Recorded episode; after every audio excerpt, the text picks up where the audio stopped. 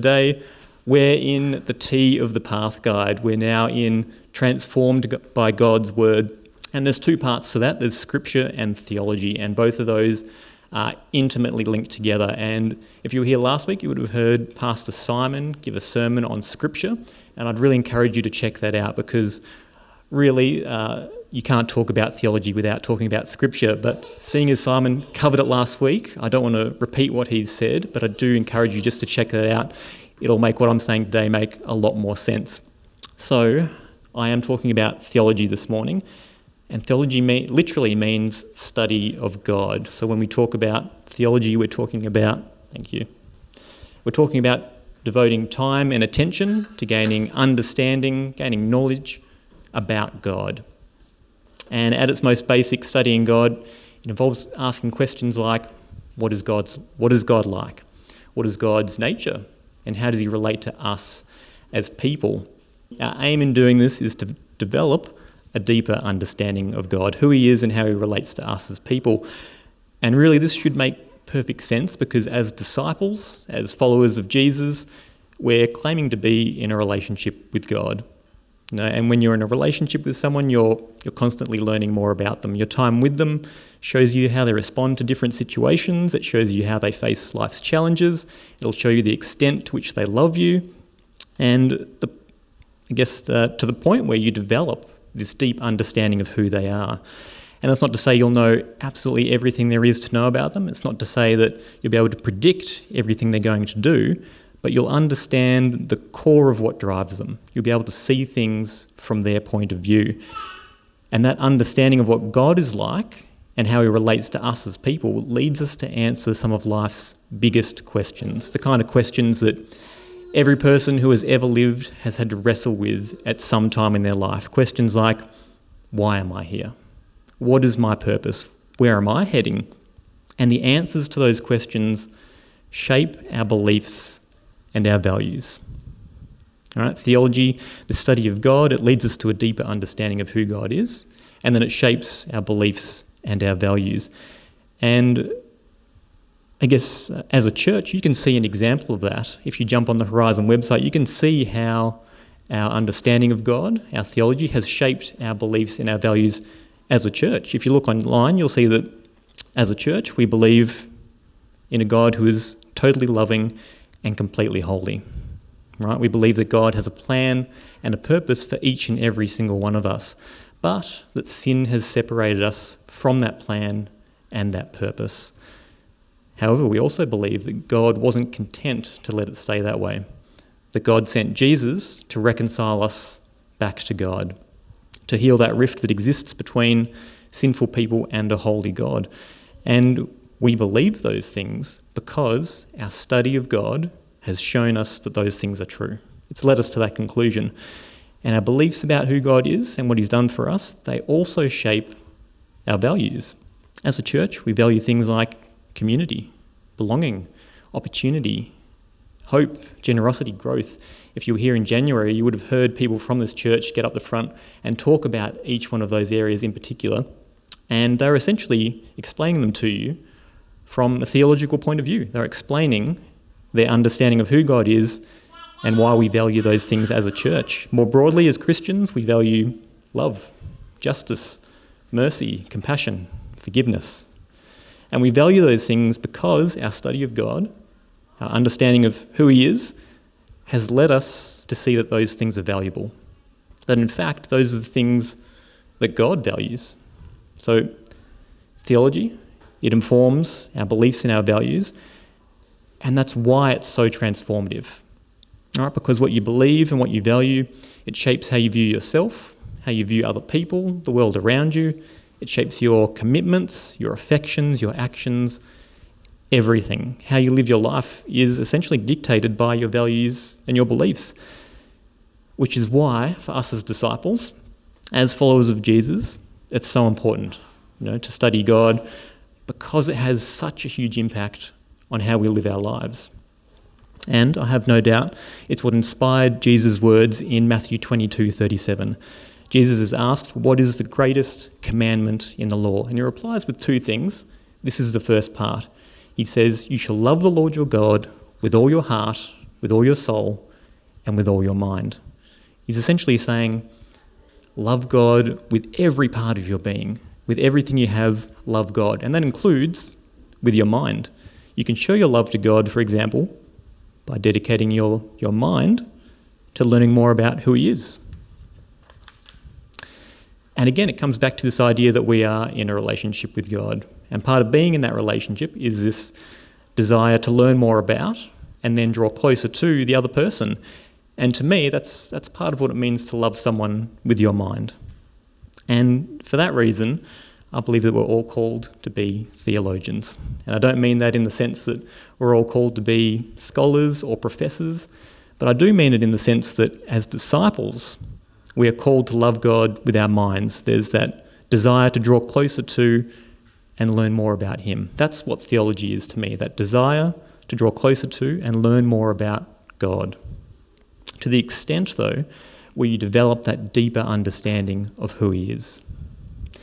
And I have no doubt Jesus said these words in, in Matthew 22 37 because he knew that studying God and developing this deeper understanding of who God is, it would profoundly change people's lives for the better. And not just for themselves, but for the world around them as well. So if we're all called to be theologians, it begs the question, are we living this out? You know, are we dedicating this time and attention to learning more about who God is? You know, have we developed that deeper understanding of who God is? And does that deeper understanding then shape our beliefs and our values? In essence, does it influence how we live? Or do we have this shallow understanding where our beliefs and our values are instead shaped by the world we're in, the culture that we're living in at the time? Is our understanding of God just head knowledge with no action attached to it? That's the question that we kind of have to wrestle with as Christians, as disciples. And today, I just want to really spend some time showing you why theology is so important and just how transformational it can be. And I'm going to draw on an example which I think shows both the danger of a lack of theology and also the transformation that can occur when it shapes our values and our beliefs. And this example, it it simultaneously highlights one of the, the best and one of the worst chapters of Christian history. I'm going to look at the story of the abolition of slavery, right? Where on one hand, we actually see Christians support it, and on the other, we see Christians galvanized to fight for its abolishment. And it's an example yeah, which shows us both the devastating effect of having a shallow understanding of God and also that powerful transformative effect of having that deeper understanding of who God is. And so to understand this example, we need to look at a bit of history. All right? And history tells us that from the 15th century onwards, Europeans explored and then colonised what they called the New World, which was namely North and South America. And as part of this, sugar and tobacco plantations in the Caribbean and in America, they were established and in turn fed this demand for slave labour. There's essentially two competing forces here. They had these plantations that needed lots of people to do hard manual labour, and a competing desire to turn bigger profits. And so, what they decided was to establish what they called the transatlantic slave trade. And this was where somewhere between 10 and 12 million Africans were enslaved, taken across the Atlantic Ocean to work on plantations like this to do hard manual labour. And this is history's largest forced migration and one of the greatest crimes ever committed against humanity.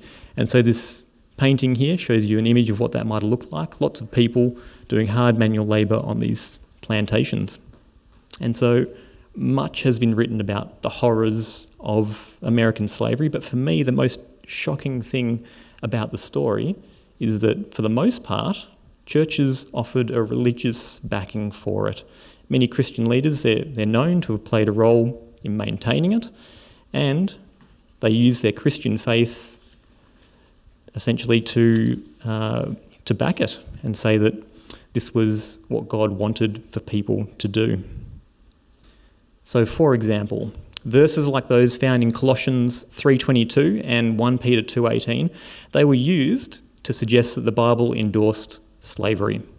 And so Colossians 3:22 says this. It says, "Slaves, obey your earthly masters in everything, and do it not only when their eye is on you, and to curry their favor, but with sincerity of heart and reverence for the Lord." So in this verse, this is the apostle Paul. He's telling Christian slaves to obey their masters. And on its own, taken out of context, this is a confronting verse. All right? Why is Paul saying this? Is he endorsing slavery? It's, it's a question that has been hotly debated over the centuries. And as always, some context is required here. So the first thing to realize is that this was written in the first century, long before anything happened here in, in the New World, as they called it. And it's at a time when historians estimated that perhaps one in five people across the Roman Empire were actually slaves. So a world without slavery would have been unthinkable at this time, especially when the Christians were a small minority that didn't wield any direct social influence or power. And so it's in this context that we see the apostles Paul and Peter, they give commands to both slaves and masters on how to relate to one another. All right, we see them argue essentially for slaves and masters to treat each other with respect, which on its own is quite a radical idea. Essentially, they wanted people to view each other as being human and equal. The thinking was, I believe, that the abolishment of slavery was outside of their control. Christians weren't the ones with power in society, not in the first century, but it was within their power to undermine it. And these verses that we read regarding slaves and masters seek to modify the institution of slavery from within. But this only really becomes apparent when you view Paul's and Peter's letters as a whole, of course, as they, they were intended to be read as opposed to taking individual verses out of context. What you'll find if you read Paul's letters to the Galatians and the Colossians, for example, is that he preached a vision of human equality that was so radical that social divisions along ethnic, gender, class, they just dissolved. For example, he says this in Galatians 3:28, there is neither Jew nor Gentile, neither slave nor free, nor is there male or female, for we are all one in Christ Jesus. It's very clear that his point here is to say that in God's eyes, from Jesus' point of view, each and every person has inherent value. Each and every person is considered equal regardless of their class, their gender, ethnicity.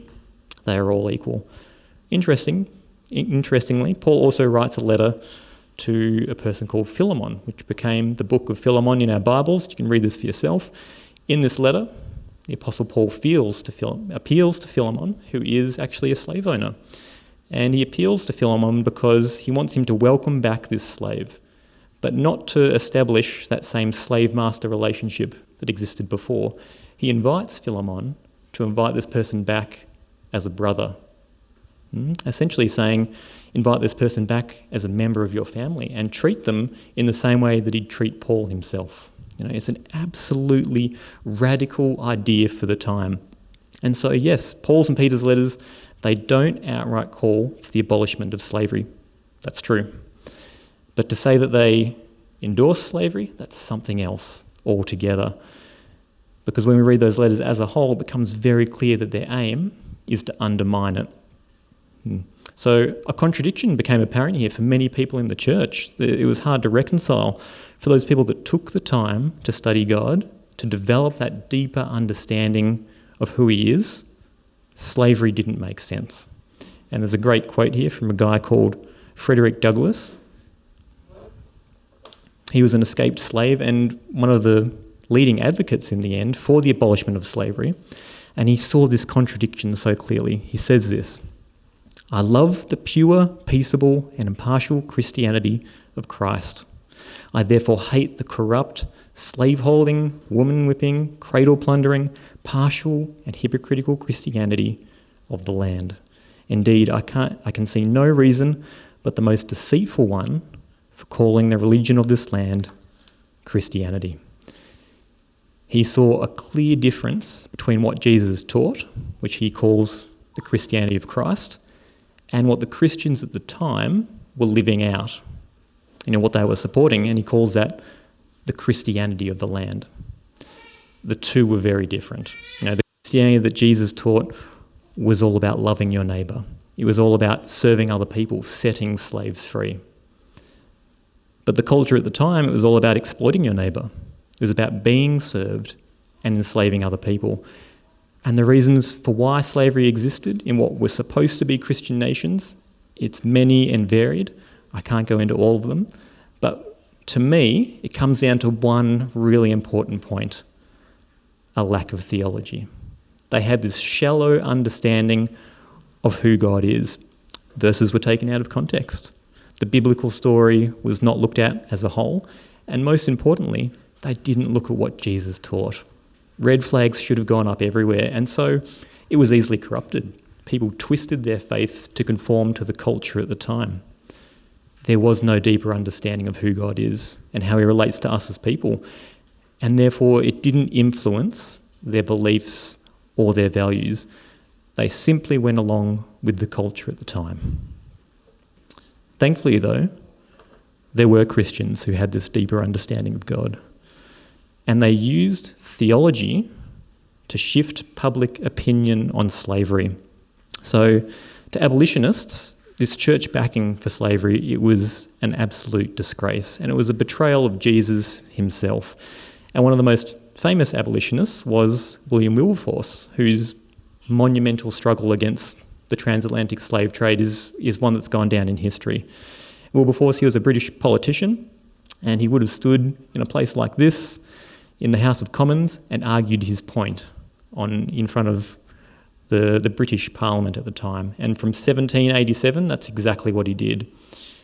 And the, the arguments that he brought before the Parliament, they were, they were many and varied. He argued that there were horrific conditions that people were facing being transported across the Atlantic Ocean. He rebuked the, his opponents who said that there would be economic disaster if they stopped having slaves. But ultimately, what he insisted on is that the argument was a moral one. Essentially, he argued from a theological point of view that it was wrong. He argued if God had made humans in his own image, how could these infinitely precious likenesses of God be sold for mere money? He argued if Jesus had paid such a great price on the cross to set all people free from sin, who would dare physically enslave those that God Himself had set free? His belief was that the world was governed by the laws of a good God. And that gave him this unshakable conviction that the abolishment of slavery was in the best interests of everyone. But the opposition that Wilberforce faced, it was overwhelming. And almost all of the most influential people in British politics at the time, the Lord Chancellor, the Secretary of State, most of the cabinet, even the royal family, they were all against him. And that's not to mention the, the powerful commercial interests that had a vested interest in profiting from it. And what we saw, what we see in history is that over the course of 20 years, a total of 11 bills were brought before Parliament, and they were all voted down. The opposition to this idea was overwhelming.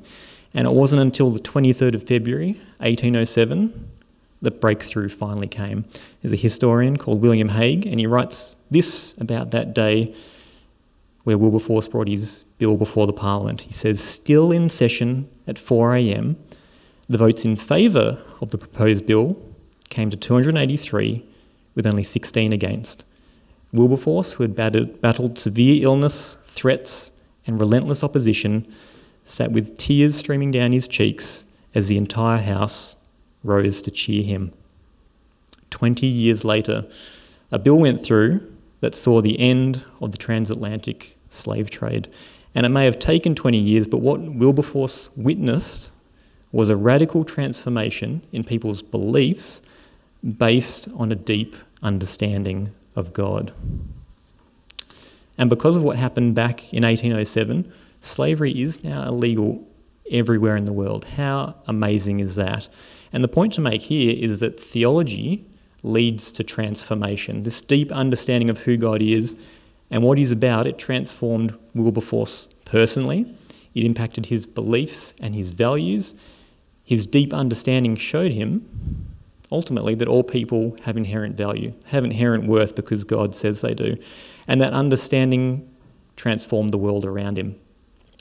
And the momentum and the effort behind that original anti-slavery movement, it was overwhelmingly Christian. Right? These ideas about people having inherent value, being worthy of love and respect, they ultimately come from God. You know, it's what Jesus taught us. And there's a, a, theologian by the name of Rowan Williams. He puts it like this He says, Abolition was almost entirely the church's business. If the abolition of slavery had been left to enlightened secularists in the 18th century, we'd still be waiting. Right? To this day, Christians are the ones who are still on the forefront of the battle against modern slavery through organisations such as International Justice Mission, A21, and their determination to see slavery erased. It comes from their understanding of who God is and what He's about. So, if there's one message you take from this today, it's that theology leads to transformation. Theology, the study of God, answers some of life's biggest questions. Questions like what is God like? How does He relate to us as people? What is God's purpose for me? And our understanding of God then informs our beliefs and our values. And that's why theology is so transformative because what you believe and you value, it shapes your commitments, your affections, your actions, everything. How you live your life is dictated by your values and your beliefs. And we saw an example of how this lack of theology leads to a shallow understanding of God and it can be easily misused. You saw an example of how verses can be taken out of context essentially to endorse anything, really. Taken out of context, they were used to endorse slavery, where people essentially conformed to the culture of their time. But we also saw an example of how being committed to theology, developing that deep understanding of who God is, it was used to bring about transformation. And in this case, it brought about the abolishment of the transatlantic slave trade and is the reason that slavery is illegal everywhere in the world today. And actually, there are lots of examples I could have used about the power of theology. It is the reason that we value humility in our culture today. It's the reason human rights exist. It's the reason that most charities exist. It led to the rise of universities, hospitals, public healthcare. Lots of powerful transformational things from a deeper understanding of who God is. So, what does this mean for you? I think it means be a theologian. Jesus tells us to love the Lord your God with all your heart, with all your soul, and with all your mind. Love God with every part of you. And that includes with your mind. Dedicate time to learning more about God and who He is. And as disciples, as followers of Jesus, that's what we're called to do learn more about God. And the primary way we do this is through His Word, the Bible. And Simon presented this verse to you last week. It's 1 Timothy 3 16 to 17. He says, All scripture is God breathed and is useful for teaching, rebuking, correcting, and training in righteousness, so that the servant of God may be thoroughly equipped for every good work. If we want this deeper understanding of God, we need to know what's written in our Bibles. But also acknowledge that's not always an easy thing to do on your own. So I'd invite you into this process that we've been doing over the last few weeks. Discern, learn, practice, reflect, and then celebrate. So I'd invite you to take some time discerning. Essentially, take some time to pray to God and ask, is this an area I need to work on? Do I need to develop a deeper understanding of who you are? Do I need to spend some time studying God? If this is something that you need to learn more about, I'd invite you to check out these two resources. I had a very, very long list. It was hard for me to just whittle it down to two. I would encourage you to check out the Bible Project. I, I love what they have on their website there. They have fantastic overviews of individual books of the Bible. They do word studies, they cover themes of the Bible that will show you how it all leads to Jesus. A lot of you probably have already seen their material. Maybe you want something that's a bit more in depth. I would highly recommend reading this book. How to Read the Bible for All It's Worth. A fantastic resource. It'll show you how to read Hebrew poetry. It'll tell you about biblical narrative. It'll explain the historical and cultural context of the letters in the New Testament. I'd encourage you to check those out. Of course, we have a, a wealth of resources within this church as well. If you have a theological question, why don't you go talk to our pastors? Talk to Pastors Greg and Margot, talk to Pastor Simon. I'm sure they'd love to hear your questions. And of course, join a Connect group. It's essentially our, our Bible study groups. What, what better way is there to develop that deeper understanding of who God is than to do it with other people? I think those are all fantastic resources. And of course, if there's anything in this message you want to uh, chat about, you're always free to come talk to me. And so the third thing on that list is then practice. What does it actually mean to practice theology? It means letting your understanding of who God is shape your beliefs and your values. That's what it means to live it out. Let's pray. Dear Lord, I thank you so much that you are a God of love, that you love each and every one of us, that we each have inherent value. I thank you, Lord, for this time that we have this morning to learn more about who you are and develop that deeper understanding. I pray, Lord, that as we spend time praying to you and discerning, that you would speak to us clearly, Lord. Show us the areas that you want us to improve in. I pray, Lord, that you would help us to develop that deeper understanding of who you are. And ultimately, Lord, I pray for each and every person here, each and every person listening, that that deeper understanding of you would powerfully and radically transform us, that it would shape our beliefs and our values, and ultimately, Lord, that it would change how we live, that it would influence our lives in every single way. We thank you, Lord. Amen.